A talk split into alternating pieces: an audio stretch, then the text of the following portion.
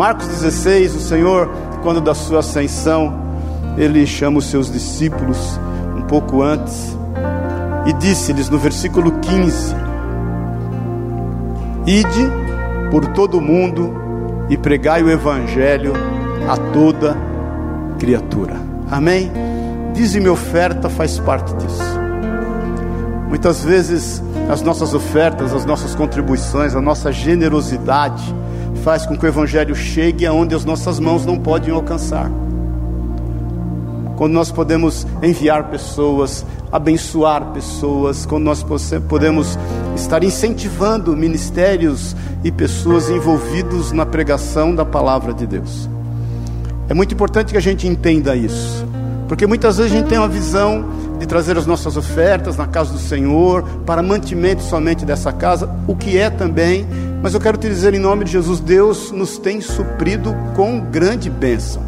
Amém? Deus nos tem abençoado de todas as sortes de bênçãos. Nós, nós temos buscado em Deus discernimento como investir os recursos que Ele nos tem trazido. E nós temos feito isso com temor e tremor diante do Senhor.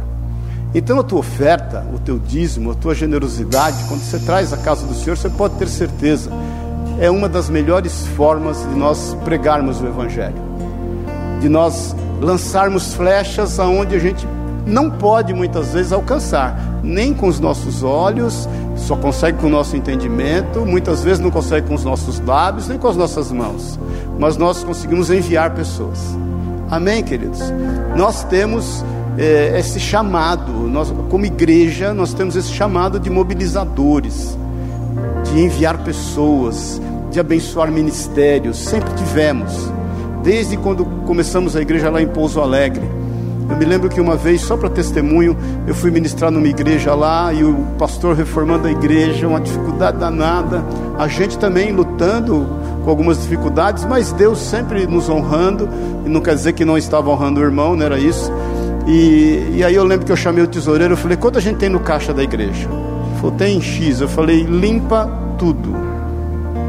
E leva lá na igreja do pastor tal, porque ele precisa terminar aquela obra. Ele falou, Maurício, você tem certeza? Eu falei, absoluta. Limpa o caixa e leva lá. E assim nós fizemos, e Deus nos honrou sempre. Então nós temos como igreja esse chamado. Amém, queridos? Nós temos, já participamos de várias plantações, de várias igrejas, abençoamos vários ministérios, porque é a visão que Deus nos tem dado. Então, o ir de pregar o Evangelho faz parte disso também. Não retenha, não retenha. Deixa Deus fazer aquilo que é a vontade dele através da tua vida, porque você pode ter certeza, é dando que se recebe, diz a palavra de Deus. Dá, dar-se-vos-á, boa medida, recalcada, sacudida e transbordante também vos darão a vós. Amém? Vamos ficar em pé em nome de Jesus. Vamos orar pelas ofertas. Pai querido, obrigado, Jesus. Obrigado por estarmos aqui, obrigado por sermos o seu corpo.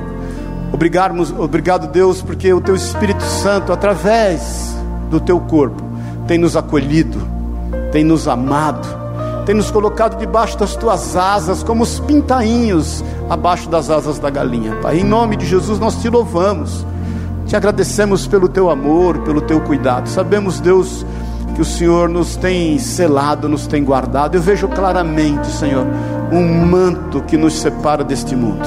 Nós estamos no mundo, mas não somos dele. Mas queremos, Deus, fazer a diferença nesse mundo.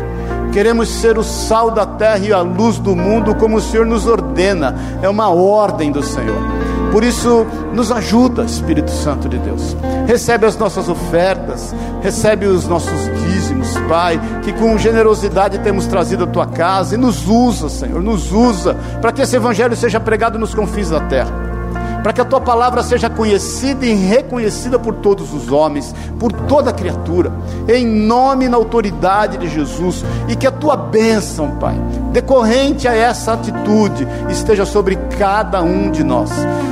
Nós declaramos em nome de Jesus, e eu profetizo um tempo de bênção de realizações e de vitória no meio do teu povo.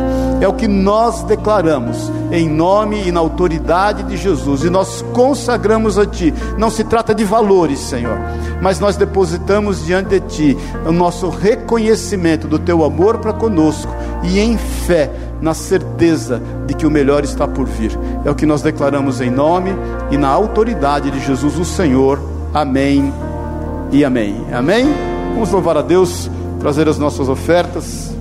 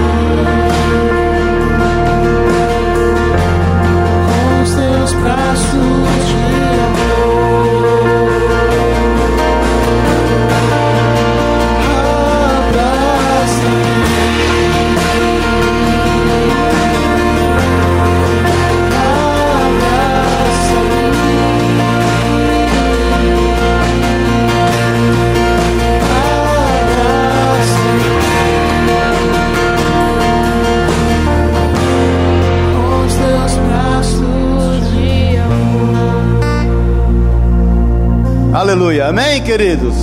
Glória a Deus. Dá uma salva de palmas a Deus aí. Dá um glória a Deus. Palmas sem glória a Deus. Até as macacas de auditório do Silvio Santos. Deus abençoe a senhora, viu? Eu queria chamar aqui o Gabriel e a Isa.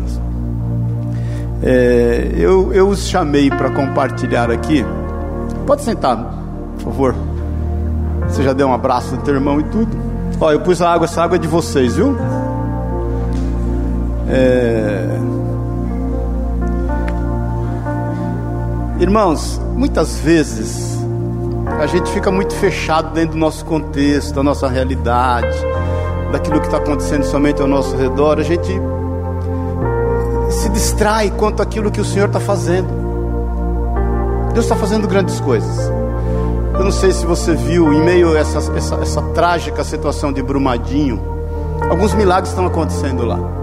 Nós não entendemos. Aliás, eu até falei com Elias, nós íamos nos mobilizarmos para arrecadar alimento, roupas, água para poder mandar para lá. E eu vi ontem o secretário nacional do Meio Ambiente é, na Record, não sei se você viu à tarde, ele mesmo dizendo: não precisa se mobilizar e trazer nada. Nós temos tudo aqui. Eu reconheço e, e agradeço a sensibilidade do povo brasileiro, mas não precisa, porque muitas vezes vocês vão se mobilizar para trazer alimento, ah, isso vai se perder, isso não, nós, a gente está suprido aqui. Aí o repórter ainda ficou indagando, mas por que? Aí ele falou, querido, não tem demanda, não tem necessidade. Então o que mais a gente pode fazer por Sobradinho, isso, por Brumadinho, Sobradinho em outro lugar, é orar. Depois nós vamos levantar um clamor e orar. Mas Deus tem movido milagres. Não sei se você viu, acharam três pessoas dentro de um carro lá. Três trabalhadores estavam dentro de uma caminhonete, conseguiram resgatá-los. Óbvio que é muito triste tudo o que tem acontecido, mas nós não podemos ainda avaliar o propósito acerca da permissividade de Deus em relação a tudo isso. Mas Deus tem movido grandes milagres. E o Gabriel e a Isa têm vivido esses milagres. Eles moraram é, na Ásia, agora estão voltando para a Ásia. Eu vou deixar eles contarem o histórico todo e, e, e têm vivido e visto esses milagres. Eles vão voltar para uma viagem missionária agora, depois voltam para cá no meio de maio, depois voltam é, no final do ano. Então eu creio que Deus tem feito. Eu não sei se você sabe, quando nós entendemos, alguns aqui já sabem, de plantar a igreja aqui em São Paulo, foi numa volta minha da África. Eu fui na África visitar missionários. Eu entendo, até compartilhei com ele, que de repente muitos de nós não têm o chamado missionário de estar no campo missionário. O que não quer dizer que a gente não tenha um chamado para se envolver com o campo missionário. Nós sempre tivemos um chamado de mobilização, de se mobilizar a fim de abençoar aqueles que estão indo, que a gente estava falando, aonde as nossas mãos eventualmente não alcançam.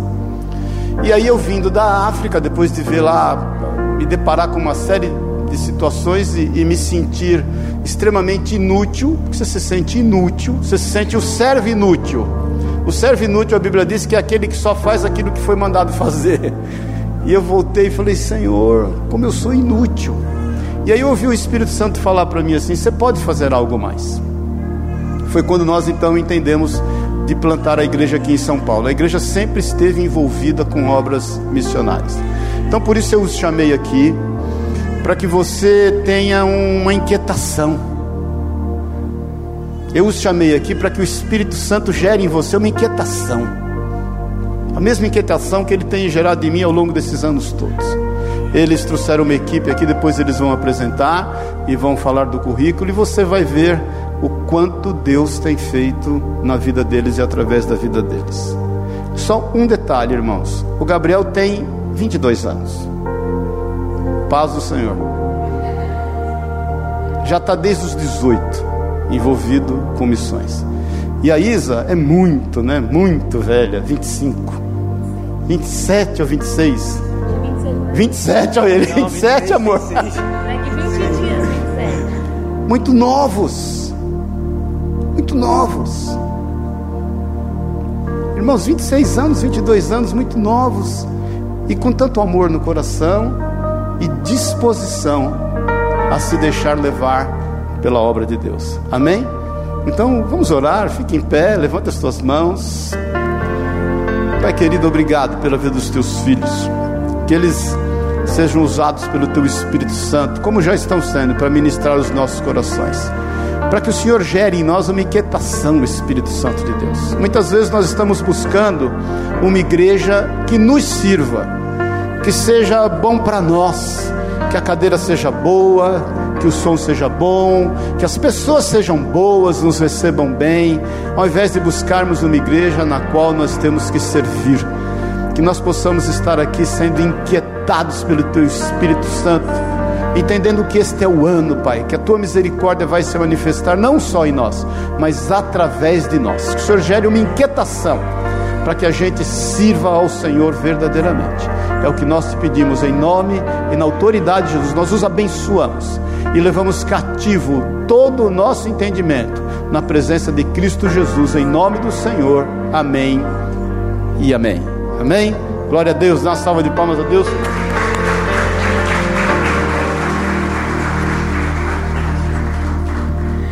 Bom dia, igreja. Para a gente é uma alegria muito grande estar aqui e poder compartilhar aquilo que Deus tem feito nas nações. É, nós, como o pastor falou, nós já estamos em missões há quatro anos. Nós dedicamos dois anos é, em Fortaleza trabalhando com mulheres em situação de prostituição. Então nós trabalhávamos dentro de boates e nós estávamos é, duas vezes por semana a gente ia para a rua e começava a evangelizar. ele faz isso o tempo inteiro, pastor. Não tem problema. Toda igreja ele faz isso com o pastor também. Mas nós íamos na madrugada para dentro das boates de prostituição. É, Fortaleza é a segunda capital com mais prostituição no Brasil. É a sétima cidade no mundo com mais exploração sexual de mulheres e menores e nós trabalhávamos na madrugada dentro das boates. Então a gente orava, meia-noite a gente ia para dentro das boates e pregava a noite inteira para as meninas, para os cafetões, para os. É traficantes, para os clientes, para os funcionários das boates. E a gente passava a noite, é, os meninos não podiam entrar no banheiro e eu passava a noite dentro do banheiro com as meninas e a gente viu salvação, curas, meninas recebendo batismo com o Espírito Santo, libertação dentro do banheiro de uma boate. Vidas sendo transformadas, elas deixando essa vida, começando a seguir Jesus. E foram experiências incríveis que a gente pôde viver lá. E logo depois, Deus, pelo nosso coração, que nós temos esse coração também para mulheres em situação de vulnerabilidade social, Deus nos levou até a Tailândia, que é o país com mais prostituição no mundo. O primeiro, o segundo é o Brasil. É o segundo é o Brasil. É, no geral. E nós fomos para lá para aprender um pouco com os ministérios, aquilo que eles estavam fazendo. E nós nos deparamos com, com as nós nos deparamos com a realidade dos povos não alcançados e foi quando nosso coração foi realmente rendido para essa missão de Jesus. E nós temos o coração para a justiça, para os pobres, para as mulheres, para o ministério de misericórdia, mas quando nós vimos a quantidade de pessoas que ainda nunca ouviram falar do nome de Jesus, nós decidimos dedicar a nossa vida para isso. Então, por isso que nós hoje dedicamos a maioria da nossa vida para a Ásia, para mudar para a Ásia. Hoje a gente tem aqui a Ju e a Larissa. Fica de ver, gente. Elas fazem parte do nosso time e elas estão se preparando para ir com a gente para a Ásia. É, lá atrás a gente tem algumas camisetas, cada uma delas tem uma história do Nepal ou sobre as ilhas, que é uma promessa de Deus que tem dado para gente. Tem uma que tem até uma imagem. É, o ano passado nós estávamos no Nepal e o Gabriel vai contar melhor, né? Não, é, você vai contar melhor. Mas nós estávamos caminhando nas vilas, nos vilarejos, nos Himalaias, muito alto, gente. Assim, era, a gente estava a 50 quilômetros com a divisa com a China. E caminhando num dos lugares mais remotos, o pastor falou: Olha, hoje nós vamos visitar uma vila que só tem uma cristã, que é a minha mãe, e a gente não pode pregar nesse lugar. Então, enquanto a gente estava caminhando para aquela vila, eu tirei a foto que está nessa camiseta. Depois vocês vão lá, tem uma foto na camiseta. E nós estávamos caminhando para essa vila onde não tinha nenhum cristão. E não podia pregar. Então o pastor falou assim: Ó, você chega lá, a gente chega e vai passar, como se a gente estivesse só andando. E a gente vai orando, declarando que Deus vai trazer salvação, que Jesus ele é exaltado nessa vila. Gente, só para chegar na vila eu achei que eu já ia morrer. Porque era tão longe, é alto. Então, por causa da altitude, a gente anda 100 metros, estava cansado. E a gente não estava preparado fisicamente. Assim, eu falo que Jesus estava puxando e tinha 10 anjos empurrando. para a gente conseguir subir e chegar lá. E quando a gente chegou nessa vila, é, a gente foi andando e chamaram a gente para subir no telhado de uma casa. Então a gente subiu duas é, duas, foi subindo dois telhados e quando a gente chegou lá tinha um homem. Ele estava deitado naquela é, no telhado no sol há três meses. Ele estava com problema de rim, é, acho que ele estava com falência nos rins. Só que eles acreditam, eles têm uma cultura que se deixar no sol sara. Então ele estava três meses no telhado, no sol. Então quando a gente chegou naquele lugar, a gente começou a orar por ele e a vila achou muito curioso ah, o que, que eles estão fazendo ali? E do nada, juntou uma multidão, mas uma multidão. A gente contou, acho que tinha 56 pessoas num telhado de uma casa no Nepal. Eu não sabia se eu orava para o moço ficar curado ou para o telhado aguentar todo mundo. E assim, quando a gente chegava nessas vilas, eles geralmente começavam a rir da nossa cara. Eles riam, saíam, ficavam falando, a gente não entendia. Só que eles subiram naquele telhado e todos estavam curiosos com o que estava acontecendo. A gente orou pelo aquele homem que estava no telhado há três, há três meses. Ele sentou e começou a pedir por água e começou a beber água. Tinha até criança naquele telhado, até as crianças ficaram quietas. E a gente começou a cantar aquela música. É, Santo Espírito, és bem-vindo aqui. E a gente cantou em português, cantou em inglês, depois a gente começou a cantar em Nepali, que era ah, Pabitradma. E a presença do Espírito Santo desceu tão forte naquele lugar que as pessoas elas ficaram quietas e elas estavam chocadas porque elas não sabiam nem quem era o Espírito Santo mas elas foram tocadas, elas sentiram algo totalmente diferente. E nisso, naquela vila que a gente não podia pregar, a nossa tradutora começou a pregar o Evangelho e falar sobre Jesus, que eles não sabiam quem era. Às vezes a gente falava Jesus, eles falavam, Jesus mora naquela montanha? Não, não, deixa eu te contar. Ah, então essa história aconteceu no passado? Não, aconteceu dois mil anos atrás. Então esse é o nosso trabalho. Hoje existe mais ou menos 7.082 povos não alcançados no mundo, mais ou menos 3.1 bilhão de pessoas nunca ouviram falar do evangelho. E em Mateus 24 diz que para que o fim chegue, para que Jesus volte, todos os povos, línguas, tribos e nações precisam ouvir do evangelho. Então são 192 nações, mas dentro dessas nações existem mais ou menos 7.082 povos que ainda não existe uma igreja ou ainda não tem a Bíblia traduzida para esses povos. Alguns povos têm 171 milhões de pessoas, são muitas pessoas. Até mesmo no Brasil a gente tem os povos sertanejos, são mais de 6 mil comunidades sem igreja. As comunidades ribeirinhas, são mais de 10 mil comunidades sem igreja. Então, dentro do Brasil a gente ainda tem essa necessidade e nas nações ainda mais. Eu acho que é isso. O Gabriel vai contar um pouco melhor sobre os nossos planos e o que, Deus está fazendo. Mas para mim é uma alegria estar aqui com vocês. Deus abençoe.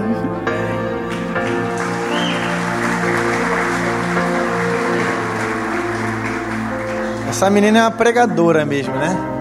Se deixar, eu, eu vou para pregar nas igrejas e ela, ela fala. Eu falo, não, continua falando aí que meu coração está queimando aqui. Enquanto você está falando, meu coração está queimando. Mas, assim, a gente está muito feliz de estar com vocês aqui nessa manhã. A Isabela já falou bastante coisa aqui e uma coisa que ela falou que ficou muito forte no meu espírito foi a história dessa montanha. Que nosso time foi, eu não fui nessa montanha, quem foi foi a Isabela, inclusive ela que tirou a foto, foi, foi, foi você que tirou a foto que está na camiseta. E o que ficou mais marcado naquele lugar foi a presença do Espírito Santo invadindo aquele lugar. Enquanto eu estava orando ali no banco, eu sentia muito forte que o Espírito Santo ia encontrar pessoas aqui nessa manhã. Quantos de vocês sabem que o Espírito Santo ele é uma pessoa, ele é real, ele, ele, ele você pode se relacionar com ele? Vocês, sabem disso? Enquanto eu estava orando, eu sentia que ele ia encontrar pessoas aqui nessa manhã. E todas as histórias que eu vou contar aqui, que nós vamos contar aqui, só foi possível por, por, um, por uma coisa: Jesus está conosco o Espírito Santo habita em nós. E por conta disso, nós temos acesso a todas as ferramentas no reino disponível para pregar o Evangelho. Como a Isabela falou, nós estamos em missões já tem, já tem quatro anos, mais ou menos, vai fazer quatro anos. Nós começamos lá em Fortaleza e ficamos alguns anos em Fortaleza pregando na boate, pregando nas ruas e testemunhos incríveis aconteciam. Quantos de vocês conhecem o Randy Clark? O Randy Clark é um avivalista e ele prega sobre cura. A Larissa levantou a mão. Ele é, um, ele é uma chave na, na, nos Estados Unidos sobre cura. E teve um dia que ele convidou a nossa equipe para ir traduzir para ele num evento, na Igreja da Paz, lá em Fortaleza. E eu lembro que nós começamos a nos preparar e tem um rapaz chamado Nick Billman, que ele ministra adoração lá em Recife. Ele tem uma casa que resgata mulheres. E ele chamou a nossa equipe também para tocar com ele. E eu lembro que a gente estava se preparando para ir. E um olhou para o outro e falou assim: é, Gente, não tem gasolina no carro. E daí o Nick tinha dado 50 reais pra gente, alguma coisa assim, 100 reais, eu não lembro. E a gente falou: Não, Nick, fica tranquilo que vai dar. A gente vai conseguir botar gasolina aí. Cara, só que era muito longe. Era mais ou menos uma hora, uma hora e meia de distância para ir, para voltar. E a gente falou: não, a gente tem, a gente vai, vai chegar aí. E a gente botava os instrumentos, botou os instrumentos no carro, começou a ir pro, pro, pro evento. No meio do caminho a gasolina começou a cair, a baixar. E a gente falou: gente, a gente vai ficar na pista, literalmente. Não, a gente não vai ficar na pista, vamos orar. Botamos a mão no painel e xarabaxê, que tere catarabaxê, tererê catarabaçô, torobobobobô. Aquele que começou a boa obra é fiel para completar. E xatarabababaxê, que tere. E de repente o, o, o nível de gasolina ia subindo. E bubu veio subindo. Eu falei, cara, continua orando porque a gente vai completar. E xatarabaxê, que tere. A gasolina subia. E pum, conseguimos. Chegamos no evento. Chegamos no evento, Vamos lá, pessoal, vamos, vamos adorar, vamos ministrar. E ministramos, adorando, cura acontecendo, pessoa surda voltando a ouvir, cego voltando a enxergar, pessoas que não tinham perna, a perna menor que a outra crescendo, e, ela, e, e eu ouvindo aquilo tudo na minha frente, falei, meu Deus do céu, acho que eu estou ficando doido. E a gente orando e chataraba, acabou o evento, vamos voltar para casa. Entramos no carro, gente, não tem gasolina de novo. Vamos orar de novo. E chacatarabaxê, terei botão e orando, e ninguém entendendo nada, e de repente a gasolina subia. E a gente voltou para a base e a gasolina baixava. E no outro dia a gente orava, a gasolina subia de novo. E a gente ficou quatro dias orando pelo combustível. Então, meu amigo, eu te digo uma coisa: a gasolina tá cara no Brasil. Experimente orar pelas coisas para você viver o sobrenatural. Às vezes a gente pensa que o sobrenatural é tão sobrenatural que não é acessível para a gente, mas na verdade o sobrenatural deve ser o nosso natural. Faz sentido isso que eu estou falando? A nossa vida diária natural precisa ser o sobrenatural de Deus. E é por isso que nós vivenciamos tudo que nós vivemos na nossa vida, por conta do Espírito Santo. E a gente tem histórias incríveis, eu posso contar bastante histórias aqui. E quantos de vocês sabem que Jesus é um ótimo contador de história? Eu fico impressionado quando eu leio a Bíblia e eu vejo Jesus contando história e eu falo, meu Deus, eu preciso aprender a contar história. E eu sou um terrível contador de história. A Isabela é melhor. Tanto que a gente está escrevendo um livro, vai começar a escrever um livro agora só de histórias. E eu não lembro nada, mas a Isabela lembra de tudo, graças a Deus. Mas Vamos lá, voltando para Fortaleza. A gente começou em Fortaleza e certo dia é, a gente estava numa escola de missão, treinando jovens missionários, porque o nosso coração também, nós já participando, participamos mais ou menos de sete escolas de missionários, treinando jovens, mandando jovens para as nações. E nós já vi, enviamos, nossa, mais de mil jovens, eu não sei, mais de mil jovens para as nações, discipulando essa galera. E testemunhos incríveis acontecendo, mas Há três anos atrás a gente estava em Fortaleza e Deus ele falou: vocês precisam ir para o Camboja. Eu falei: Amém, vamos para o Camboja. E daí a gente reuniu nossa equipe e a nossa equipe decidiu dividir tudo aquilo que cada um tinha. Ou seja, eu tinha 50 reais, você tinha 100 reais, a gente pegava 150 reais e dividia para 10 pessoas. É assim que a gente fazia. E quando ia se aproximando a viagem, o dinheiro não ia chegando. E a gente continuando orando, Jesus, o dinheiro precisa chegar. Você mandou a gente ir lá. Você precisa pagar a conta agora. A gente acordava de madrugada para orar e três horas da manhã a gente orando. E Deus, a gente não tem dinheiro, mas a gente não se move pelo dinheiro, a gente se move sobre a direção. Porque quem dá a direção, ele dá a provisão. E a gente orando toda madrugada, a gente orava. E eu lembro de um dia que a presença de Deus estava tão forte, cara, que eu não consegui me controlar. Eu corri e pulei na piscina e comecei a nadar e falar: Deus, eu estou nadando na Sua graça. E falando em língua e ninguém entendendo nada. Eu falei: Meu Deus do céu, eu acho que eu estou ficando doido pelo Espírito Santo, cara. E a viagem indo se aproximando e a gente, meu Deus do céu, não tem dinheiro. E a gente falou: Deus, a gente precisa do milagre agora. E rapaz, em duas semanas nós levantamos 20 mil reais, eu não sei como. Mas deixa eu te falar, a gente estava morando num sítio, no meio do nada, em Fortaleza. Literalmente, é, é, era no meio do nada, não tinha internet, não tinha nada. E todo o dinheiro da equipe ficou na minha conta, porque minha conta era internacional. E eu lembro que toda vez que eu ia gastar o meu dinheiro, o Espírito Santo falava comigo assim: Gabriel, eu estou tentando te ensinar a você honrar as pequenas coisas. Então não, não compre esse picolé. Eu falei, meu Deus do céu, um picolé é dois reais. Não, não compra esse picolé. Porque eu estou tentando te mostrar que a minha bondade, ela vai superar todos os momentos da sua vida. Você está prestes a vivenciar um milagre, então espera um pouquinho. Falei, amém. Eu lembro da equipe toda comprando coisa. E eu falei, meu Deus do céu, não tenho nada para comprar. Eu quero comprar as coisas. E de repente o dinheiro chegando, chegando, chegando. E os 20 mil chegou. A gente conseguiu pagar todas as passagens. Eu lembro até a gente entrando no banco com uma mala cheia de dinheiro. Eu nunca tinha visto tanto dinheiro na minha vida. E tava todo mundo igual o filme, sabe? Parecia uns espião correndo assim com dinheiro, porque a Fortaleza é bem perigoso. A gente ia e pum, entramos, pagamos, pagamos as passagens. Amém, glória a Deus. E agora? Não tem dinheiro para viagem. O que, que a gente fez? Encheu uma mala cheia de cuscuz, feijão e óleo. Falou: Deus, está indo. Não importa o que, que vai acontecer, a gente está indo. Viemos para São Paulo Chegamos em São Paulo, nosso voo foi cancelado. E aí, agora, o que nós vamos fazer? Não sei. Vamos orar. Começamos a orar. Aí a, a companhia aérea pagou um hotel pra gente. Ficamos no hotel. Ficamos quatro dias no hotel e de repente nossa equipe começou a ir. Ia dois num dia, ia três no outro, ia quatro no outro. E no primeiro dia de viagem, duas pessoas foram que foi o nosso líder e o nosso, um, um, uma pessoa que também é parte da nossa equipe. Ela não está aqui hoje, que é o Lucas. E a gente tinha combinado, a única coisa que nós tínhamos combinado é de não falar que nós éramos missionários, porque a gente ia passar na Turquia. e estava acontecendo um atentado na Turquia. Vocês lembram que explodiram um aeroporto na Turquia? A gente estava passando naquele aeroporto. A gente falou: não vamos falar que somos missionários, porque ninguém quer morrer lá agora, talvez no futuro, mas agora não. Todo mundo aluno, ninguém quer morrer, então amém. Vamos combinar que a gente não vai falar.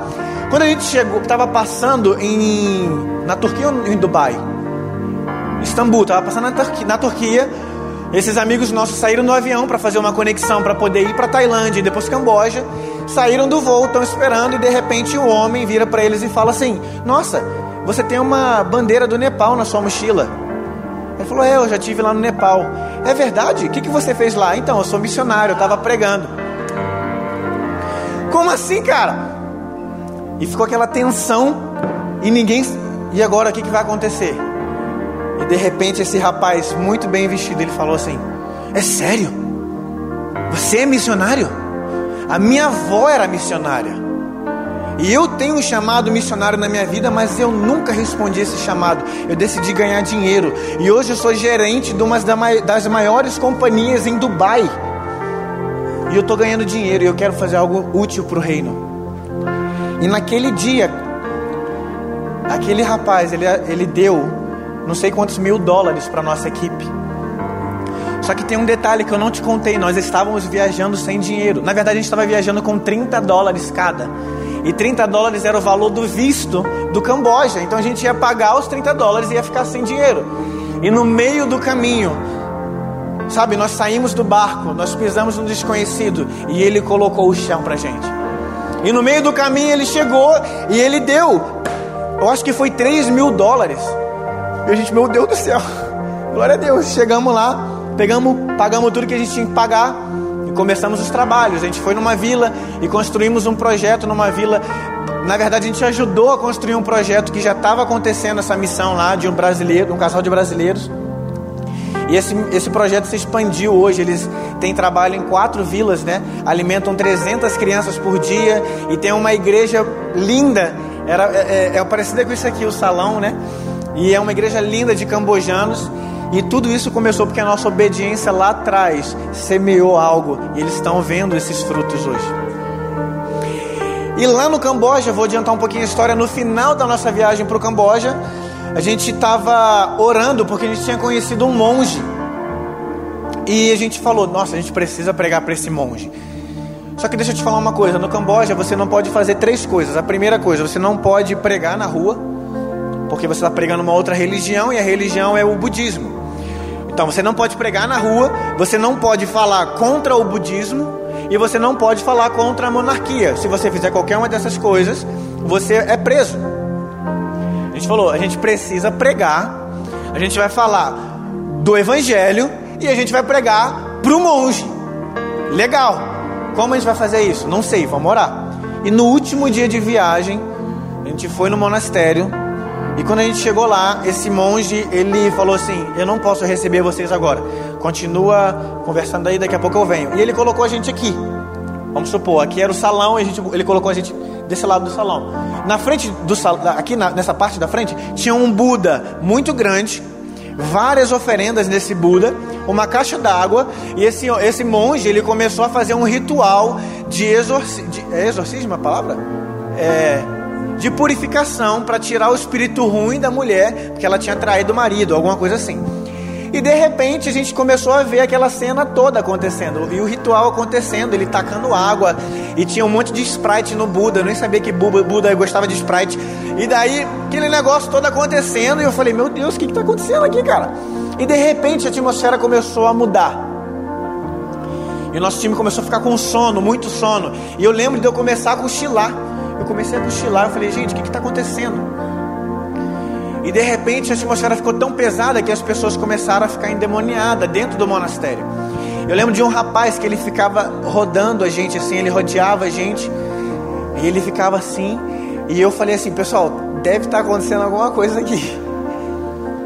E de repente, um tuk-tuk, que é um carro que eles usam lá, usam lá no transporte, que é aquela motinha com a caçamba atrás. Já viu o filme do Jack Chan, esse, esse filme? Tem essa, essa caçamba atrás. Um tuk-tuk virou de cabeça contrário, cara. Tava parado o carro e de repente o, cara, o carro vira assim. sai um homem de dentro do carro. Eu falei: tá bom, alguma coisa está acontecendo aqui. Eu nunca vi um carro virar de cabeça ao contrário. Vamos começar a adorar. Peguei o violão, começamos a adorar. E a gente começou a cantar em português. A gente falou assim: fica tranquilo, que essa aqui é uma música cultural do Brasil. Você conhece o samba? É parecido com o samba. Deixa vir o céu. E a gente começou a cantar. E de repente começamos a cantar em inglês. Let heaven come, let heaven come.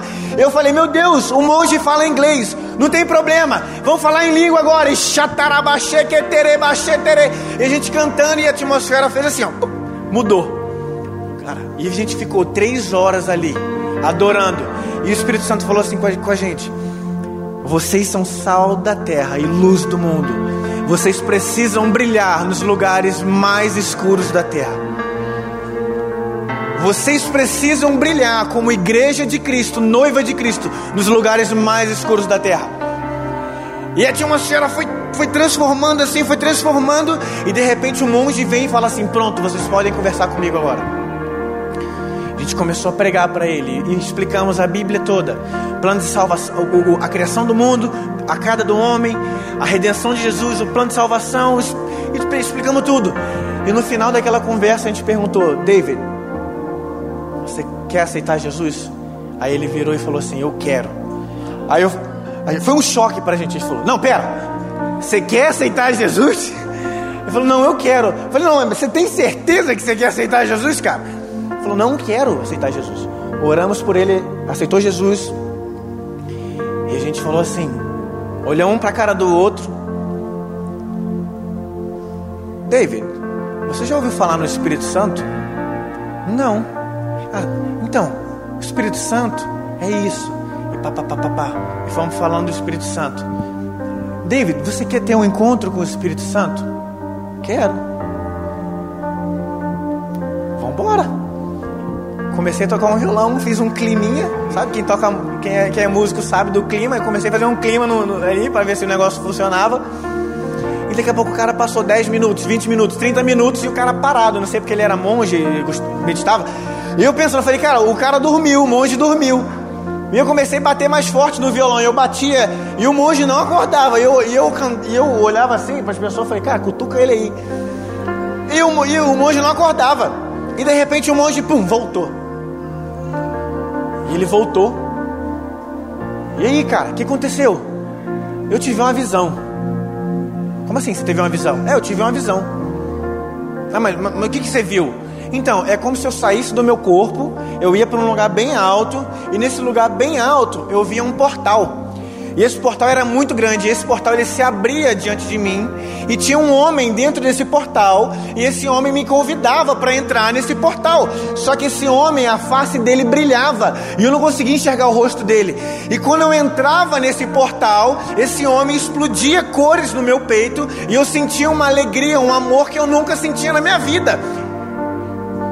Gente olhou e falou: David, você teve uma visão de Jesus Cristo. Ele, como assim? Eu falei, é, você, veio, você viu Jesus Cristo.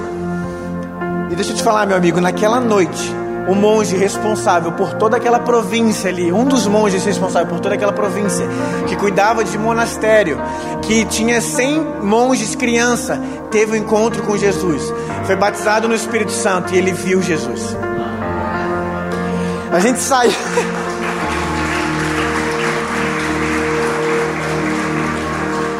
A gente saiu daquele lugar calmo, porque era um monastério. Quando a gente dobrou a esquina, um monte de brasileiro começou a gritar e chutava os negócios na rua. Não mentira, chutava não. E a gente gritando e falando em língua: Meu Deus, o monte se converteu, o monte se converteu, o monte se converteu. Voltamos para o Brasil. E até hoje essa história tem transformado vidas. Mas por que eu estou contando isso tudo? Porque toda vez que nós contamos um testemunho, nós liberamos isso para acontecer novamente. Vocês concordam comigo? E eu estou falando isso, eu estou falando diretamente para o seu espírito, porque eu quero que você entenda que você tem autoridade para pregar o Evangelho, e sinais e maravilhas acompanharão aqueles que creem. Nós voltamos do Camboja, ficamos um tempo no Brasil, depois nós fomos para Tailândia, casamos, nos mudamos para Tailândia, ficamos alguns meses na Tailândia, voltamos para o Brasil ano passado para liderar uma escola, junto com alguns amigos nossos do Dunamis. E depois nós fomos para o Nepal. Eu vou contar um pouquinho do Nepal daqui a pouco. E fomos para Cuba. Tudo isso ano passado. E coisas assim acontecem diariamente com a gente. É engraçado porque toda vez que acontece, eu olho para Isabela assim e falo: Eu não acredito que isso aconteceu. Mas no fundo, no fundo, eu acredito porque eu sei que é real. Mas, sabe, quero ser como criança te amar pelo que és. Você ser como criança é você sempre se apaixonar. É você nunca falar assim, Jesus, eu sabia que você ia fazer isso. Não, Jesus, você me surpreendeu novamente com seu amor. Você me surpreendeu novamente com a tua bondade. Você me surpreendeu novamente com a tua graça. É isso que é sobre o Evangelho. É isso que é sobre o Evangelho. Mas por que, que eu estou contando isso tudo para vocês? Porque eu quero que vocês saibam que Jesus está fazendo coisas incríveis nas nações coisas incríveis. Geralmente, eu não sei você, mas quando eu era. Eu sou novo, né? Mas quando eu era mais novo, eu escutava a história dos missionários. E eu falava, cara, eu não sei se eu tô louco para ser missionário, porque missionário só sofre, cara. Missionário passa fome, missionário passa isso, passa aquilo todo. Eu falei, não, não quero isso aí para mim não. Esse negócio de missões eu não quero não. Mas deixa eu te falar, não é nada disso. O missionário eu, eu sou uma pessoa muito suspeita para falar isso, mas é a pessoa mais feliz da terra. Nós temos a oportunidade de viajar a todos esses lugares do mundo, pregar o evangelho para uma pessoa que nunca ouviu de Jesus e falar assim: você conhece Jesus? Então ele te ama. E as pessoas falaram: eu quero Jesus. Mas o porquê disso tudo? Por que porquê de missão? O que, que é a missão? Deixa eu te explicar. Missão é tudo aquilo que Deus ele está fazendo no mundo desde o Éden. Vocês lembram do plano de Deus do Éden, que Deus ele construiu o homem, colocou o homem no jardim e fez a mulher do vento da costela do homem e tinha os animais, eles dominavam. Você lembra dessa história? Lá em Gênesis 2, o homem caiu. E quando o homem caiu, a primeira coisa que foi perdida no Éden foi o acesso à presença de Deus. Tem várias pessoas, tem vários temas teológicos, mas a primeira coisa que a Bíblia fala é que o homem se envergonhou e se escondeu da presença de Deus. Então, na queda do homem, a primeira coisa que foi perdida foi o acesso à presença de Deus. Então, desde o Éden, Deus ele está fazendo a missão para poder resgatar o coração de, do homem de volta para Deus. Vocês estão comigo? Vocês estão me entendendo? E missão nada mais é da atividade que Deus está fazendo no mundo. Tudo que acontece no mundo, essa é a missão de Deus. E a parte mais interessante da missão de Deus é que Deus ele é o protagonista da missão. Ele é o dono, ele é o autor da história e ele pode fazer qualquer coisa. Então todas essas histórias que nós contamos já estavam no coração de Deus, porque ele é o autor da criação. Vocês estão comigo? Então o que eu estou tentando te falar é o seguinte: tudo isso já está no coração de Deus, porque ele é, ele é o autor da história. Esse é o primeiro ponto da missão que nós precisamos entender. O segundo ponto é que a igreja é um participante ativo da missão de Deus. A igreja surge da missão de Deus. A missão não surge pela igreja, mas a igreja surge por conta da missão de Deus, do propósito de Deus na terra. Vocês estão comigo? E a igreja, ela se mantém na missão de Deus, ela permanece na missão de Deus e ela se transforma de acordo com a missão de Deus. Por isso que nós vemos tantas coisas acontecendo, transição após transição. Deixa eu te falar, a igreja aqui do Brasil não é a mesma igreja lá da Ásia. A cultura do Brasil não é a mesma cultura lá da Ásia, não é a cultura da, da Índia, não é a cultura da Europa. A igreja ela tem características diferentes. Ela se ela vai se transformando à medida que o propósito de Deus vai alcançando aquele lugar. Vocês conseguem entender isso? Então, para para pensar, Deus ele tem uma missão para o mundo. E a igreja ela está dentro dessa missão. E o que que acontece? Vamos lembrar então, quando o homem caiu, Deus ele começou a enviar maneiras para que o homem pudesse se conectar de volta com Deus. E daí Deus levantou os profetas, se lembram disso? Ele levantou as leis. Se lembram disso tudo? Por que disso tudo? Simplesmente para conectar a vontade de Deus com o povo, Vocês lembram que quando o povo caiu, eles não poderiam acessar a presença de Deus de volta? Vocês lembram que o sacerdote era o único que entrava na presença de Deus? E o todo o povo ele não conseguia entrar na presença de Deus. Então Deus levantou homens para que pudesse entrar na presença de Deus, acessar a presença de Deus, para que pegasse todas as informações da missão de Deus e trouxesse para o povo. E Deus ele fez isso. Até que ele levantou um homem, um profeta chamado João Batista. Vocês lembram de João Batista? Cara, João Batista é, é o personagem que eu mais gosto da Bíblia. O cara era radical. Aquele ali era radical. E ele começou a pregar: arrependa-se, porque é chegado o reino dos céus. Arrependa-se, porque é chegado o reino dos céus. E de repente, Deus envia Jesus para a terra. Agora, para para pensar nisso. João Batista estava falando: arrependa-se, porque é chegado o reino dos céus. E Jesus ele chega e ele começa a pregar sobre o reino dos céus. Agora a gente precisa entender uma coisa sobre Jesus. Jesus, ele era, abre comigo rapidinho. Colossenses 1:15.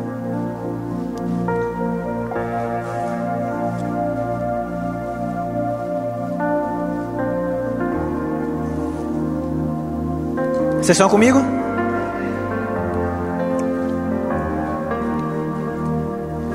Está falando o seguinte: Ele é a imagem do Deus invisível. Na sua Bíblia está escrito isso? Então, o primeiro ponto que nós precisamos entender sobre Jesus é que quando ele foi enviado para a terra, ele era a imagem do Deus invisível, ou seja, a imagem do Deus daquele que o povo não poderia ver. Você lembra que o povo não poderia acessar a presença de Deus?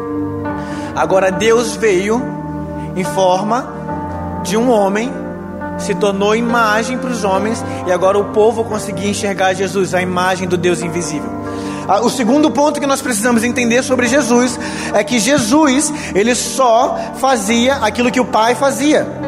João 5,19 está falando o seguinte: Portanto, Jesus lhes disse: eu lhes digo que o filho por si só nada pode fazer, mas apenas o que vê o pai fazer. Tudo o que o pai faz, o filho também faz. Então Jesus é a imagem de Deus e Jesus só faz aquilo que o pai está fazendo. Ou seja, desde o Éden, o pai está reconquistando o coração do mundo para, para, de volta para ele. E agora Jesus veio em forma de homem na terra para fazer aquilo que o pai estava fazendo, ou seja, encontrar as ovelhas perdidas. E a terceira coisa é o seguinte: Jesus era a expressão exata do Pai. Opa, já falei isso, desculpa. Apaga isso aí. Abre comigo em João 6,38.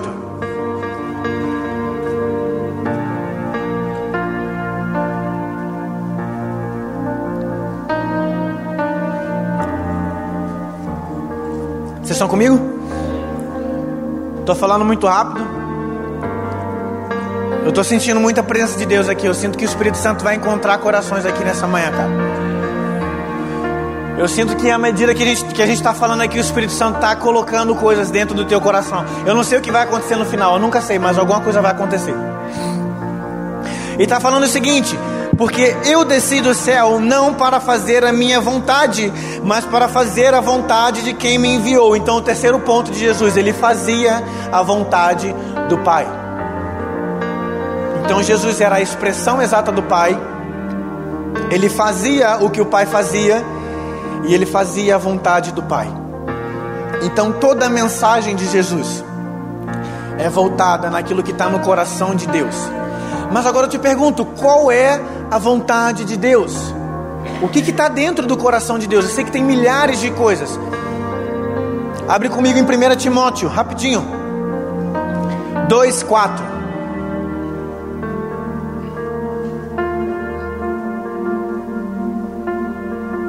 Já está ali, ó. O qual deseja que todos os homens sejam salvos e cheguem ao pleno conhecimento da verdade. Então, uma das vontades do coração de Deus é que todas as pessoas sejam salvas e cheguem ao pleno conhecimento da verdade. Agora deixa eu te perguntar: quem é o caminho, a verdade e a vida? Jesus.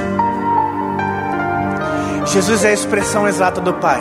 Ele faz o que o Pai fazia. E ele faz a vontade do Pai. E ele está falando o seguinte: o meu Pai tem uma vontade, que vocês conheçam a verdade. E eu vou te falar, eu sou a verdade. E essa verdade está transformando o mundo. Essa verdade não ficou parada dois mil anos atrás, meu amigo. Essa verdade continua transformando as nações continua transformando as nações. Existem nações inteiras em conhecendo o caminho, a verdade e a vida e sendo transformadas. Recentemente nós enviamos um time para as Filipinas. Durante dois meses, você sabe quantas pessoas tiveram encontro com Jesus? 15 mil pessoas com 15 jovens. 10 mil pessoas, falei errado. 10 jovens, então é 15 mil salvações com 10 jovens, 15 mil salvações. A verdade de Jesus está transformando o mundo, meu amigo. E você está dentro do mundo, então você, com essa verdade, com o Espírito Santo dentro de você, precisa transformar o mundo. Talvez você não vai ser a pessoa que vai, mas deixa eu te falar, você já está indo porque você está aqui. Você está inserido no meio. Seu trabalho, na sua escola, nas esferas. Vocês estão comigo? Vocês estão me entendendo? Agora a parte que eu mais amo é o seguinte. Abre comigo em Romanos 1,18, rapidinho.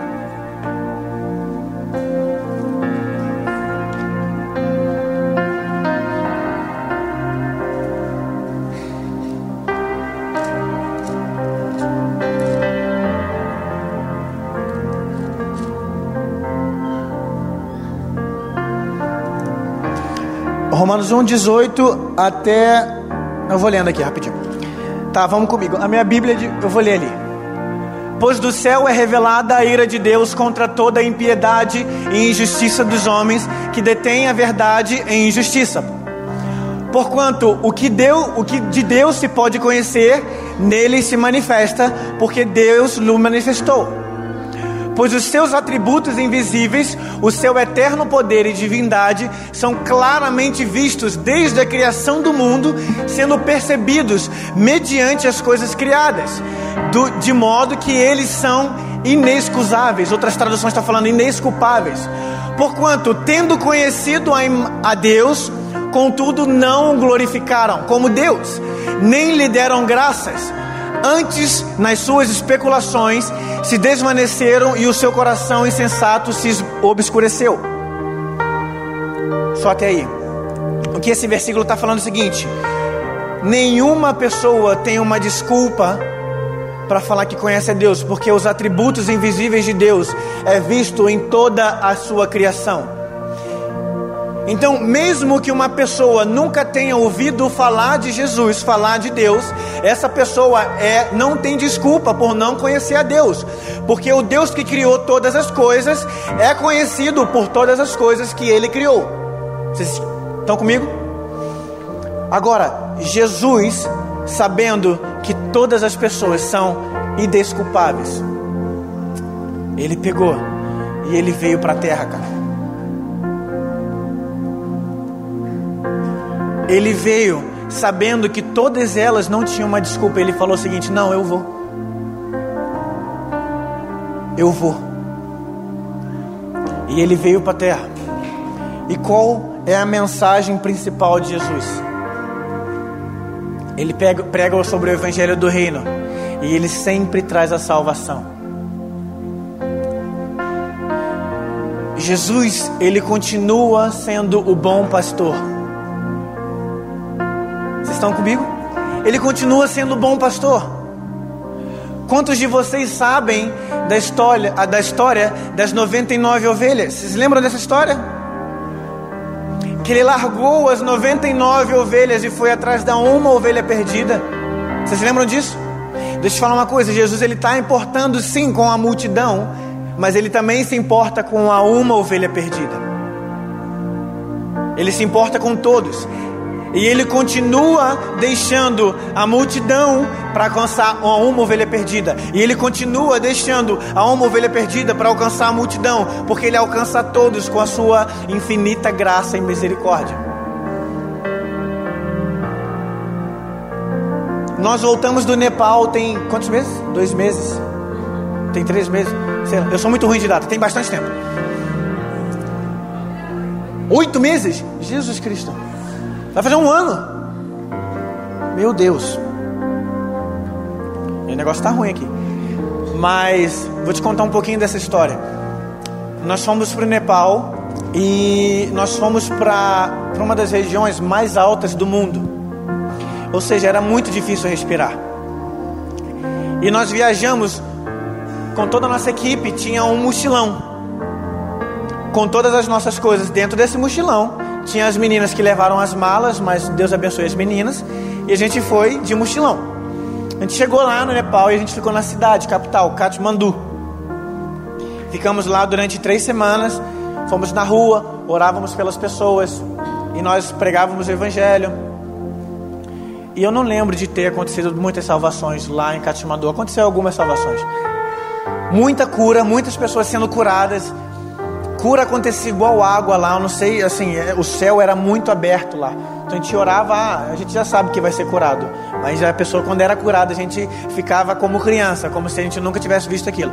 Então a gente ficou três semanas ali, e daí nós pegamos um, um ônibus de 14 horas de viagem, andando pela beira da montanha. A Ju tá fazendo assim porque ela tá lembrando. Eu não tenho um vídeo aí desse, desse ônibus. Depois eu vou.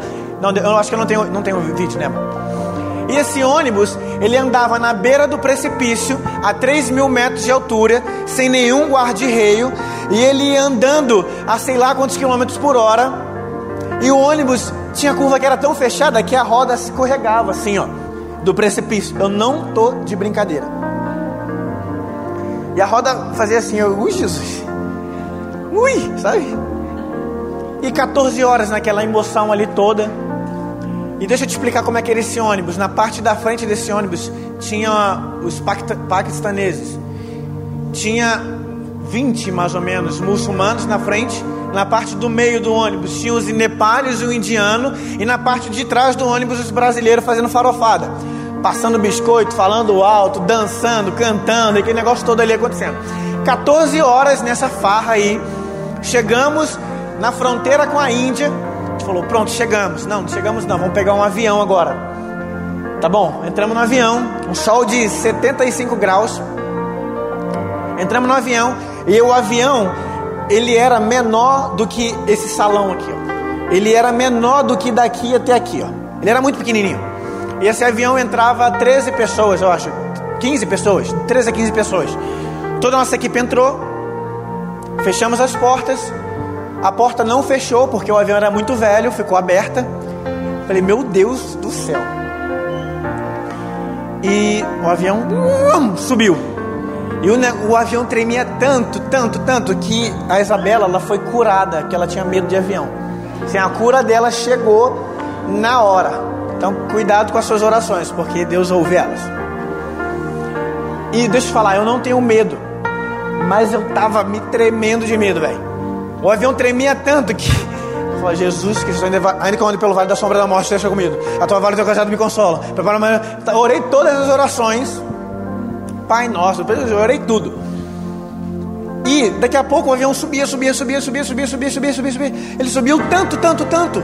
A gente estava não sei quantos mil metros, três mil e sei lá quantos metros de altura, quatro mil metros. E a gente olhou para o lado e tinha uma montanha do nosso lado. E a gente olhou para o outro lado, tinha uma montanha do outro lado. As montanhas eram tão altas, tão grandiosas, que o avião não conseguia sobrevoar as montanhas. Então o avião voava pelas montanhas.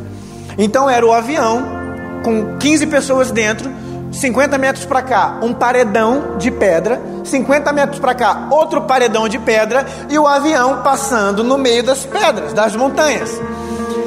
E eu comecei a lembrar da minha mãe falando assim: Gabriel, quando você atravessar a rua, toma cuidado.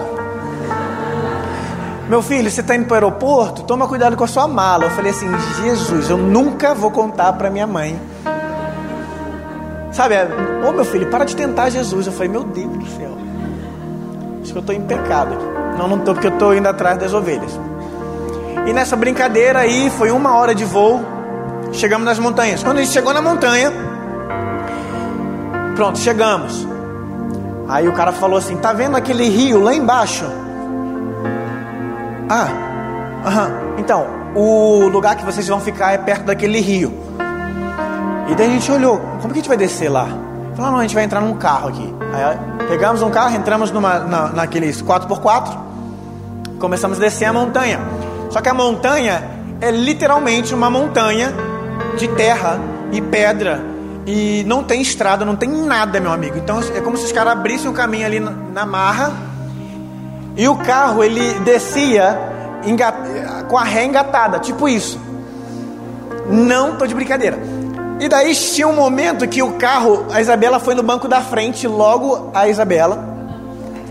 Hã? Porque ela estava enjoada. E o carro, cara, o carro andava assim, ó e o precipício aqui, e teve uma hora que o carro, o carro foi andando pro precipício, e foi andando, e ele botou a ré, e o carro não vinha para trás, só ia para frente. Ele falou: Jesus, eu entrego minha alma, meu corpo a ti. E, cara, a gente vai morrer aqui, e o carro naquele. Não tô brincadeira, parece que eu tô brincando, mas não tô. E o carro naquela loucura ali, e o cara andando, mais uma hora, mais ou menos, 40 uma hora, 40 minutos uma hora, chegamos na vila. Chegamos lá, glória a Deus. Vamos ficar aqui agora. Não, então, vocês estão vendo aquela casa ali embaixo? Então é para lá que vocês vão. Aí a gente olhou. Não tá brincando.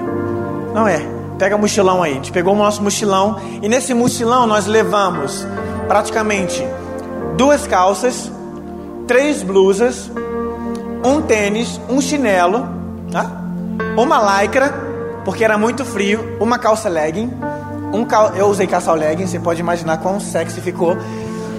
E. Brincadeira. Não imagina não, senão vocês vão perder a presença. É, um casacão, que era muito frio, um saco de dormir e um colchonete e papel higiênico e lenço umedecido que era o nosso banho. E nós descemos a montanha. E a gente está descendo, escalando a montanha e a bota da Isabela não era apropriada, a bota escorregando, então eu tinha que levar minha mochila e segurar a Isabela, a Isabela caindo. E tinha uma menina na nossa equipe que ela era, era um pouquinho desabastada assim. Ela via a pedra e ela falava assim: Vou pisar na pedra. Aí ela pisava na pedra. E ela toda hora caía. Pra você ter ideia, a gente conseguiu chegar na igreja. Ela foi tirar a bota e ela torceu o pé. Falei, Marina, como você fez isso, cara? Não sei. Falei, ai, Jesus Cristo. Chegamos na vila. Na igreja, a igreja era bem pequenininha, bem pequenininha. Ela era feita de pedra, como se fosse pedra, é, pedra, um monte de pedra. Ele fez uma, uma fileira de pedra assim, papapá. Botou uma madeira em cima dessas pedras para assentar a igreja. Colocou uma telha em cima dessa, dessa pedra e forrou o chão com um tapete lá. E essa era a igreja. E nós dormimos aquela noite. Só que o que a gente não sabia é que a parede era furada. Então, durante a noite, as, aranjas, as aranhas, tarântulas, elas saíam de dentro da parede. E, cara, durante a noite, várias aranhas na igreja. A gente falou assim: caramba, o negócio tá ficando pesado aqui. A gente ficou. E eu lembro de um dia que eu acordei e um rapaz do meu lado falou assim: Gabriel, não mexe a cabeça. Eu falei: por quê? Ele falou: não mexe. Aí sabe quando fala assim: não mexe, aí tu mexe? Aí eu, eu mexi, né? Quando eu olhei, tinha uma aranha aqui assim, ó. Falei, Jesus, me dá livramento. Passamos um dia nessa igreja, no outro dia a gente falou assim: vamos jogar bola com as crianças. Tá bom, vamos jogar bola. Fomos para uma escola e fomos jogar bola com as, as crianças. Chegamos lá nessa escola, começamos a jogar bola, fizemos um campeonatinho para as crianças e começamos a jogar bola. E foi, foi uma pelada bem legal. E no final eu reuni as crianças, os homens, e comecei a compartilhar do evangelho para elas. Só que a gente foi para lá com o intuito de jogar bola, não foi para pregar sobre o evangelho. Porque a gente não sabia como ia ser aquela, aquela, aquele primeiro contato com o povo. Só que simplesmente fluiu e a gente começou a pregar. E de repente a Isabela ficou com um monte de menina, a Ju também estava com ela, do lado esquerdo. E eles começaram a cantar com as meninas. E eu comecei a pregar o evangelho aqui. E eu estava pregando para as crianças, e as crianças que nunca ouviam falar de Jesus, haviam, haviam falar de Jesus, começaram a orar pelas crianças doentes, e as crianças doentes começaram a ser curadas. E quando eu olho para o lado esquerdo, a Isabela começando a orar por crianças surdas. E resumindo a história, 15 crianças surdas começaram a voltar, voltar a escutar. E aquilo acontecendo ali, e a, a, eu tinha uma tradutora, a tradutora chamava a criança, batia no ouvido dela, a criança assustava, ela falava, tá curada, vem a próxima. E batia e tá assustada. E aquela, aquela negócio acontecendo. E tem até uma foto desse momento de um, de um menininho fazendo assim. Porque ele estava ouvindo pela primeira vez, ele estava querendo ver, é, que queria que a gente continuasse orando. E aquelas curas acontecendo, as outras crianças sendo curadas ali. E de repente dois homens chegam. E os homens começam a, a, a gritar com as crianças e começa a acontecer um monte de coisa. E nisso, vocês conseguiram perceber que eu sou uma pessoa muito empolgada quando eu estou pregando sobre o Evangelho. Eu estava pregando, cara, porque Jesus Cristo, e pá, e tá. E de repente a Isabela chegou e fez assim, ó. E a Isabela é o meu termômetro. Quando eu vejo que eu estou passando dos limites, ela faz assim. Só que nesse dia eu falei assim, Isabela, cala a boca. Eu vim lá do Brasil, vou pregar o Evangelho. Não ela fazendo assim, eu falei, Isabela, sai daqui. E eu continuei pregando e orando e tal, aquela coisa acontecendo. E eu tava com a GoPro filmando tudo. E cara, tava milagres acontecendo. E de repente eu olho para minha frente e tinha um homem com a, com a câmera filmando assim. Eu falei, Jesus, devia ter escutado a Isabela. E de repente as crianças começaram a correr. A polícia chegou, começou a pedir nosso passaporte, pedindo tudo isso, tirando foto da gente. A Isabela falou assim: pessoal, vira de costas, todo mundo continua rindo. A gente virou de costa rindo. A Isabela conseguiu fugir pelas montanhas, correndo porque eles queriam prender a gente. E se você é pego pre, pregando o evangelho, você pega cinco anos de prisão. Então a Isabela conseguiu correr com o time, me abandonou. Ela, ela fez uma decisão de.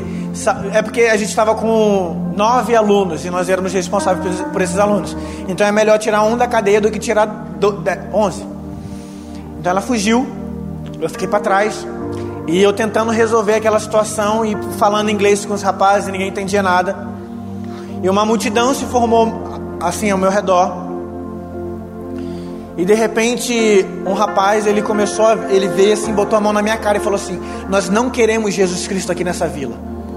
Eu falei: "Não, mas a gente só está jogando bola. Eu não quero Jesus Cristo nessa vila". Eu falei: "Mas a gente só está jogando bola. Você é um mentiroso. Você veio aqui roubar as crianças. Eu falei, não, a gente só está jogando bola, eu sou do Brasil, Neymar. E ele, não. É, é todo mundo conhece Neymar. E de repente um rapaz, um senhor, ele veio do meu lado, ele botou o dedo de novo na minha cara e falou assim: Você é um mentiroso. E começou a me bater. E eu, foi a primeira vez assim na minha vida que eu falei assim: Eu vou morrer pelo Evangelho hoje. Que eu já quase morri 300 vezes na minha vida, mas a primeira vez pelo Evangelho eu já estava assim, feliz. Eu falei, cara, eu vou morrer hoje.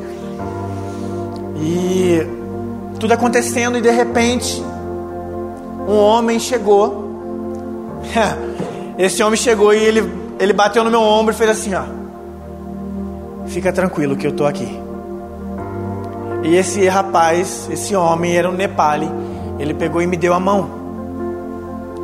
E quando ele me deu a mão, eu segurei a mão dele com tanta força que eu comecei a fazer carinho. Falei, eu não vou soltar a mão desse rapaz. E eu segurando a mão dele, e ele ia para cá, e ele ia para lá. E de repente a multidão ela foi se dispersando, foi se dispersando. E todo mundo foi embora. Todo mundo que queria me bater foi embora. Ele virou para mim e falou assim, ó, fica tranquilo que foi só um mal entendido, tá bom? já está tudo resolvido. Vocês podem ir para casa. Eu falei, não, ninguém vai ser preso? Ele, não, está tudo resolvido, pode ir para casa. Aí o policial falou assim, eu vou lá na casa de vocês hoje. Se eu encontrar alguma coisa de, de, de igreja, a gente vai se, vai se ver lá. Eu falei, você pode ir que você não vai encontrar nada. Só que eu esqueci que a gente estava ficando numa igreja. E tinha uma cruz na porta, assim, com o evangelho pleno do pentecostal, de sei lá o que. Só. Falei, cara, a gente vai morrer. Resumindo a história, a gente ligou para os nossos líderes e falou: a gente precisa fugir, porque a gente vai morrer aqui. A gente estava em dúvida se a gente ia para a Índia, se a gente ia para a Tailândia. A gente orou e Deus falou assim: vocês precisam ficar nesse lugar. A gente tomou a decisão mais difícil da nossa vida em missões, porque a gente estava colocando 11 pessoas no risco de morte. E a gente falou: Deus mandou a gente ficar aqui, então a gente vai ficar aqui. Nós nos dividimos, eu fui para um lado direito da montanha, Isabela foi para o lado esquerdo. Para uma vila, Isabela caminhou seis horas, três horas para chegar nessa vila. E eu caminhei dez horas para chegar na outra vila. Eu, eu escalei com a minha equipe, a Ju também estava, a 3.400 metros de altura para pregar o evangelho em cima de uma vila lá em cima. No meio do caminho, um, um, um rapaz da minha equipe, que é parecido com, com você, pastor Maurício, ele era alto e bem forte. Com. Esse também é fortão, assim, saradão. Tá vendo, né? Ele tá de moral. Esse rapaz, com 4, 5 horas de caminhada, ele deu estafa nele. E não tinha como voltar e não tinha como permanecer e continuar. Eu falei, Felipe, eu vou te carregar, velho. Agora você imagina eu. Fica aqui em pé aqui, pastor. Eu, Olha o tamanho desse braço aqui. Não dá, cara. Olha só a diferença. E esse rapaz, ele era muito alto e eu comecei a empurrar ele sobre as montanhas. A Ju estava nesse dia. E eu e ele não sabia que eu estava empurrando ele, porque eu coloquei o meu, a minha, o meu walking, é, walking stick, é, bastão de andar, aquele, aquele bastãozinho. Eu, é tipo uma bengala. E eu botava nele e empurrava ele, ele não sabia que estava sendo empurrado. E durante seis, cinco horas eu empurrei ele sobre as montanhas. Chegamos lá em cima, pregamos o evangelho. Ninguém quis o evangelho. Ficamos dois dias. Deus, ninguém quis o evangelho. Não importa. Vocês vieram aqui para uma ovelha perdida. Voltamos. No meio do caminho, pregamos o evangelho para uma senhora. Ela falou assim: Eu quero esse Deus. Quero abandonar todos os meus deuses porque esse Deus é o único verdadeiro. Pregamos para ela, ela foi salva. Chegamos na igreja. Quando eu cheguei na igreja, eu fui tomar um banho porque eu já estava 5, 6 dias sem tomar banho. Saí do chuveiro, dei de cara com um policial. E esse policial veio, riu. É, saí do chuveiro, que o chuveiro era um balde, uma telha e eu tomando banho. Ele me deu um papel e ele saiu. Eu chamei o tradutor e falei assim: Amigo, você precisa traduzir isso para mim. E esse rapaz ele começou a rir. Eu falei assim: por quê? Você está rindo? Ele falou: não. Ele começou a rir.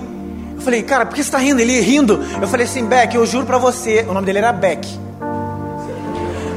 Eu juro para você que eu vou te tacar dessa montanha, cara.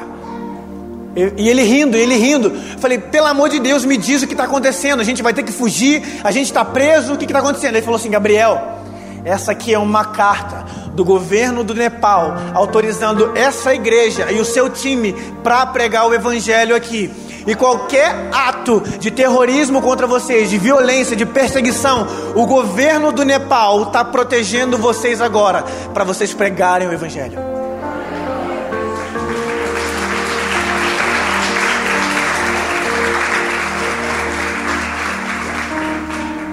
O porquê disso tudo? Vou terminar agora. Abre comigo rapidinho. Em Mateus 28, 19.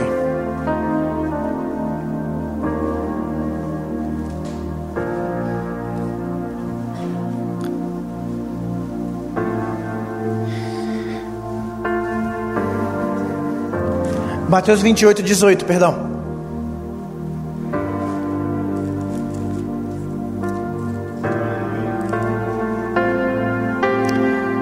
Jesus está falando o seguinte: Jesus se aproximou deles e falou-lhes, dizendo: Toda autoridade no céu e na terra foi dada a mim. Portanto, vão e façam discípulos entre as pessoas de todas as nações. Olha aqui de volta para mim. Jesus está falando o seguinte: vão e preguem o Evangelho. Mas antes saibam que toda a autoridade no céu e na terra foi dada a mim. E João 20 está falando o seguinte: da mesma maneira que o Pai me enviou, eu também envio vocês. Então Jesus está enviando os discípulos, enviando a igreja com toda a autoridade no céu e na terra. Agora, abre comigo para a gente finalizar. em Marcos 16, versículo 13.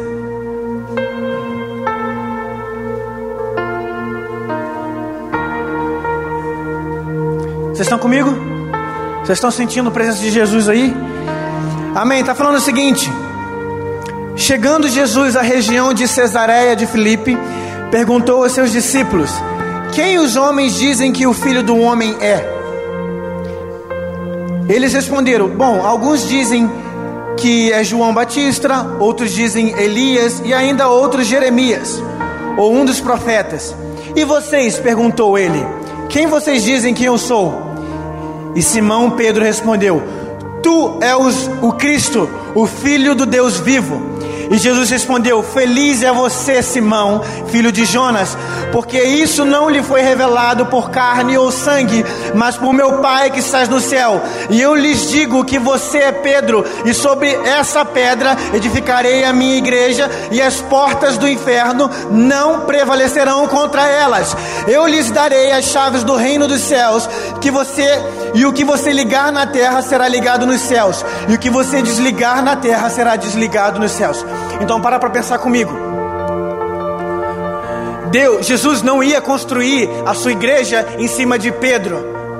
Ele iria construir a sua igreja em cima da revelação de Pedro que Jesus é filho do Deus vivo. E as portas do inferno não prevalecerão contra a igreja de Cristo. E essa igreja é eu e você. Essa igreja vai transformar as nações. Essa igreja está transformando as nações. Essa igreja está enviando missionários, mobilizando pessoas, alcançando a comunidade local, inserindo pessoas no mercado de trabalho, inserindo pessoas no mercado de educação, para poder trazer o reino de Deus na terra. E eu vou falar uma coisa: as portas do inferno não poderão segurar a igreja. A igreja do Nepal ela foi alcançada por Jesus, mas a igreja do Brasil também está sendo alcançada por Jesus. E Jesus ele está nos convidando para participar da missão de Deus como igreja. E, você, e esse é um convite para você, não nessa noite, desde Jesus. Coloque de pé no seu lugar rapidinho.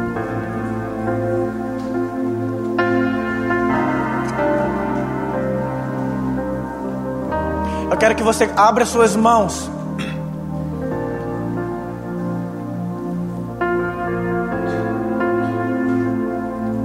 em posição de receber algo.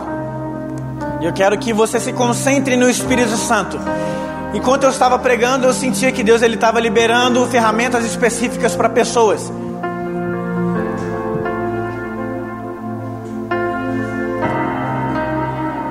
Então abra a tua boca agora e, e começa a orar. Deus, eu quero fazer parte da sua missão aqui na terra.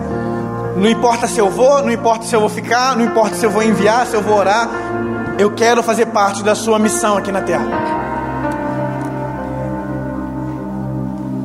Vamos lá, igreja, vamos, vamos orar agora. Se você fala em línguas, começa a falar em línguas. À medida que você vai orando.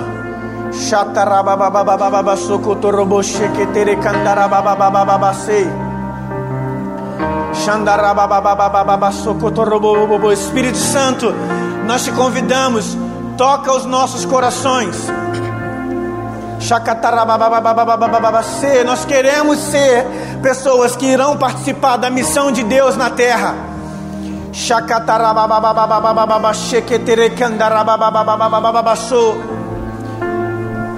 Nos levanta e nos posiciona como igreja de Cristo, e nós iremos destruir as fortalezas do inferno. Shakantarabababababababasokotoroboshe. Eu vejo pessoas recebendo agora o chamado para ir para algumas nações. Deus ele está te colocando, colocando uma nação dentro do seu coração agora. Se isso está acontecendo com você, comece a orar para que Ele possa te dar amor por essa nação. Shakatarabababababa, sekendarabayere kandaramananaye.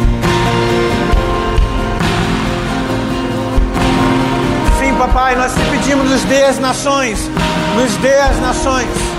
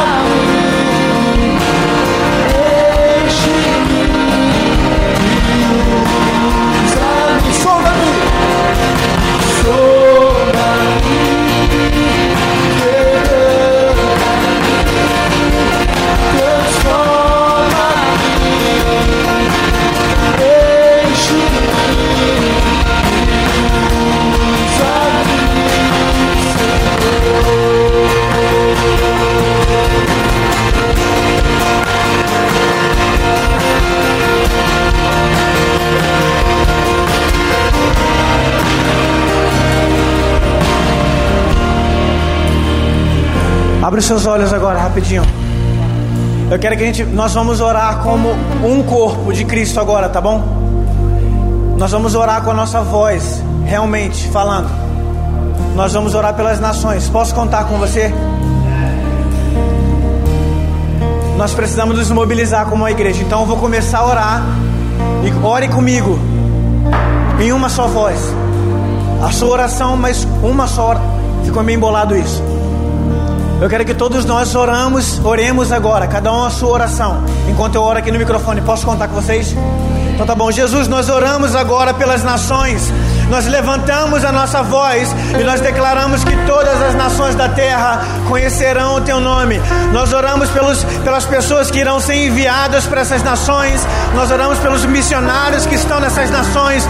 Nós oramos pela nossa família cristã que está nessas nações. Fortalece essas pessoas.